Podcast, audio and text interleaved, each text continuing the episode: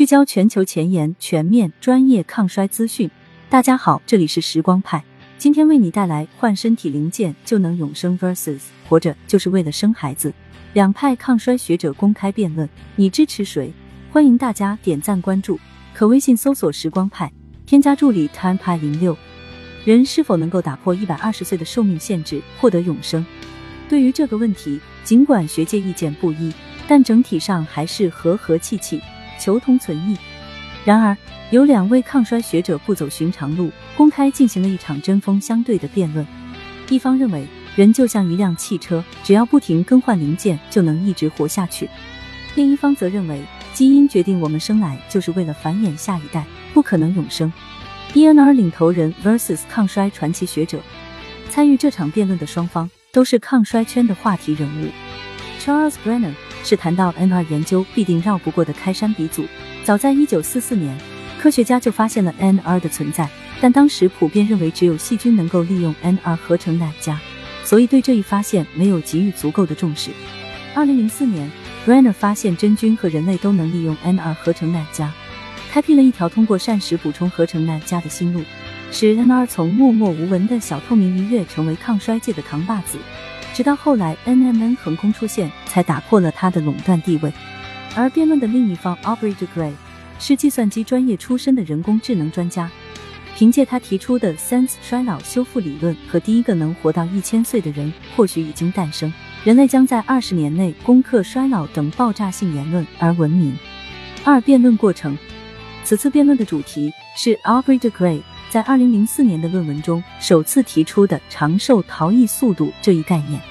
Gray 认为，衰老是因为体内损伤积累导致，只要通过一些手段对损伤进行修复，就能够延长寿命。当修复速度超过损伤生成速度时，也就达到了所谓的长寿逃逸速度，我们就能够永生。这也被称为 S E N S 衰老修复理论。因为 Gray 不是生物学专业出身，也拿不出科学依据证明他的观点，因此 S E N S 理论受到学界强烈抨击。面对批评， Gray 不止一次和人公开辩论，为 S E N S 衰老修复理论辩护，也慢慢获得了一些理解和支持。这一次他接受了 Charles Brenner 的挑战，在近一个半小时无中场休息的辩论之后，谁说服了谁？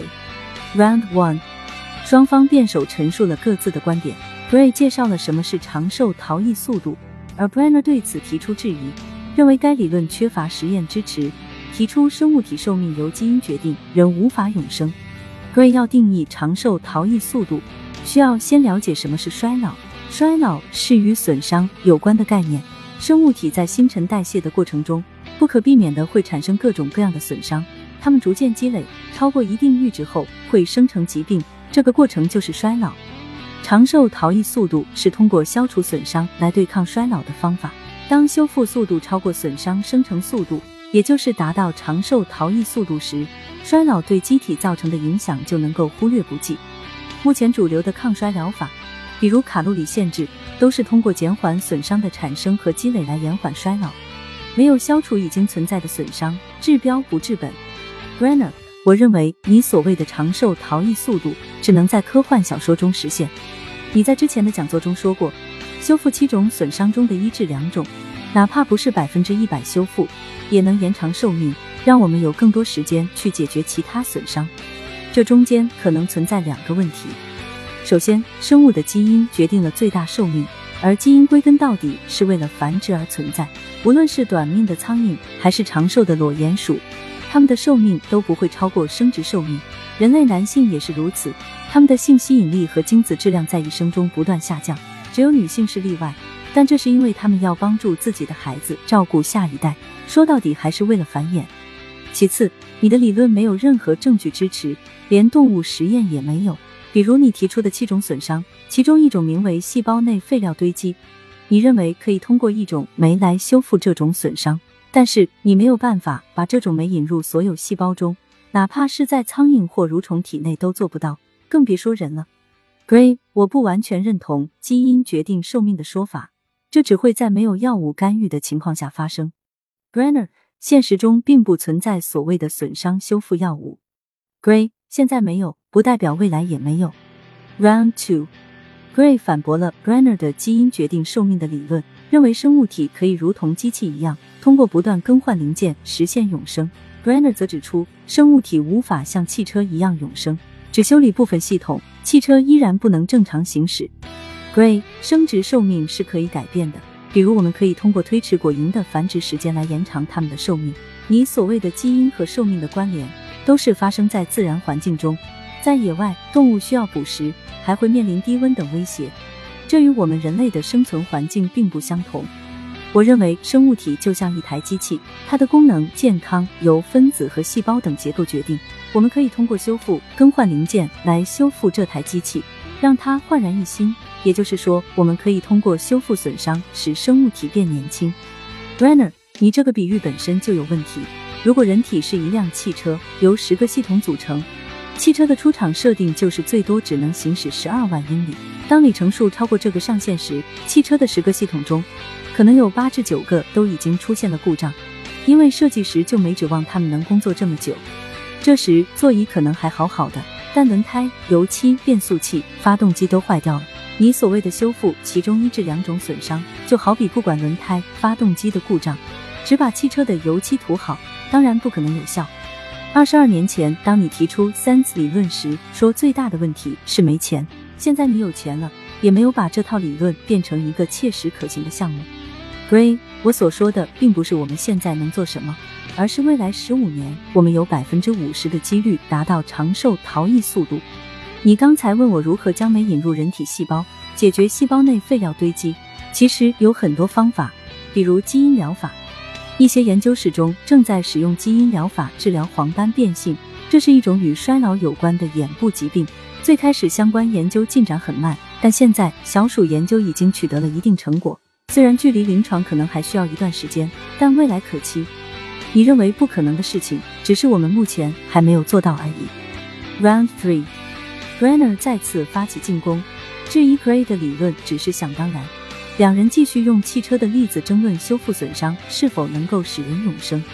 Brenner， 假设有一个六十岁的老年人，你通过某种方法清除了他体内泡沫细胞中的氧化胆固醇，但炎症依然会发生，因为从他他二十五岁左右时，身体就开始产生泡沫细胞。你的修复并不包括早年损伤导致的下游伤害，所以你的修复理论其实非常幼稚。 Gray， 炎症之所以还存在，是因为它一定程度上是对身体有利的机制，比如消灭细菌。我们通过七种损伤对应的修复方法，可以解决炎症带来的问题。 Brenner， 这就是我认为你的理论行不通的原因。你实现长寿逃逸速度的方法，存在着无法逾越的障碍，比如无法把酶引入所有细胞，也没有仔细考虑过这么做免疫系统将如何反应。其实我对损伤修复很感兴趣。我认为修复能力丧失是衰老的标志和根本原因之一。许多修复由 N A D 加代谢驱动，研究发现提高 N A D 加水平能够改善衰老，但我从来不认为这能够打破寿命极限。在汽车的比喻上，我们达成了一致。如果只关注衰老的其中几种原因，而忽视其他衰老原因，生物体还是会死，不过死因可能不同。但生物体比汽车复杂得多，我们了解汽车的每一个零件，可以凭空造出一辆汽车。但我们对生物体的了解并没有这么深入。另外，如果一辆汽车零件出现故障，我们可以直接换掉，但我们不能这样对待一个有生命的人。 Gray， 汽车能够永生，我们目前还做不到，就是因为生物体比汽车复杂得多，但这样的复杂性是为了让我们存活下去而存在的。换句话说，它们是内置的抗老化再生机制，没有它们情况可能会更糟。 Round four，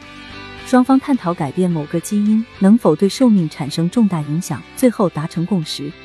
Brenner， 假设细菌有一千个基因，其中四百个是比较重要的基因。细菌喜欢四十五度的环境， 四十八度至四十九度也能勉强接受，但在五十度的环境中无法生存。你认为需要多少基因突变才能够适应五十度的环境？ Gray， 我不是这方面的专家，不确定到底需要多少，我猜测数目应该会很大。Brenner， 有些人认为只需要一个基因突变，因为四十九度和五十度相差不大。问题是细菌体内有四百个非常重要的基因，它们可能无法在五十度的条件下维持正常功能。想要做到这一点，可能意味着它们都需要一些改变。同理，如果想把最大寿命从一百二十岁延长到一百五十岁，涉及的基因突变数目很难统计，我甚至怀疑能否做到这一点。如果无法证明寿命极限可以延长，长寿逃逸速度更无从谈起。别说最大寿命，我甚至不相信你的修复理论能够延长寿命。如果你能在苍蝇或者蠕虫实验中证明你的理论，我会为你高兴。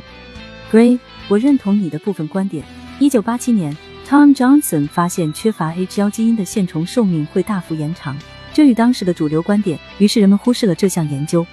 但五年后 Cynthia Kenyon 再次证实了这一点，这一次人们开始重视它。这项发现被认为颠覆了以往的理论，但我觉得它只证明了营养剥夺对寿命的影响，也表明在寿命方面存在一些重要基因，我们可以通过基因或者医疗手段改变它们，从而影响寿命。 Brenner Cynthia Kenyon 发现的是与生长有关的 I G F 通路，一些生长激素分泌有问题的生物体，比如侏儒鼠，它们的寿命会延长，但在野外很难生存繁殖。我认为的确存在一些基因，只要其中一个发生突变，就对寿命产生重大影响，但这些基因并没有作为长寿基因在进化中保留下来，因为我们的基因是为了生长繁殖而存在的，而不是长寿，所以我认为不会出现能够打破寿命上限的长寿药物。我对雷帕霉素也有同样的疑虑，它的确能够抑制一些生长因子信号通路，但所有证据都表明，我们在衰老过程中需要维持肌肉质量，才能更好地控制葡萄糖，所以我没有吃雷帕霉素。 Gray， 我赞同你的观点，只改变单个基因，无法大幅延长寿命。总结陈述，辩论最后。 双方再次陈述自己的观点。Brenner， 我们已经达成共识，生物体的生理状况由基因编码决定，修复所有损伤就能延长寿命。我主要的疑虑在于你的理论缺乏实验支持，很难被验证。你提出了导致衰老的七种损伤，当别人提出新的衰老可能原因时，比如衰老九大标时，你会说他们是错误的，这就是问题所在。你提出了 S E N S 修复理论，然后又充当裁判。 否决了所有其他理论。虽然我认为你的理论缺乏可行性，但我很高兴能参与这场辩论。Gray， 我也很享受这场辩论，而且我一点也不意外你对损伤修复的理解如此肤浅。在文艺复兴时期，达芬奇就提出了飞行器的设计理念，但是直到四百多年后，莱特兄弟才造出了第一架飞机。一些重大突破可能需要花费很长时间才能实现。 虽然现在对 S E N S 损伤修复理论存在一些争议，但最简单的验证方法就是先去修复已知的七种损伤。在这个过程中，我们可能会揭开一些未知之谜，过得好一些，老得慢一些。可微信搜索“时光派”，添加助理 time 派 零 六，发送“听友”，了解更多抗衰领域趣闻。我们下期再会。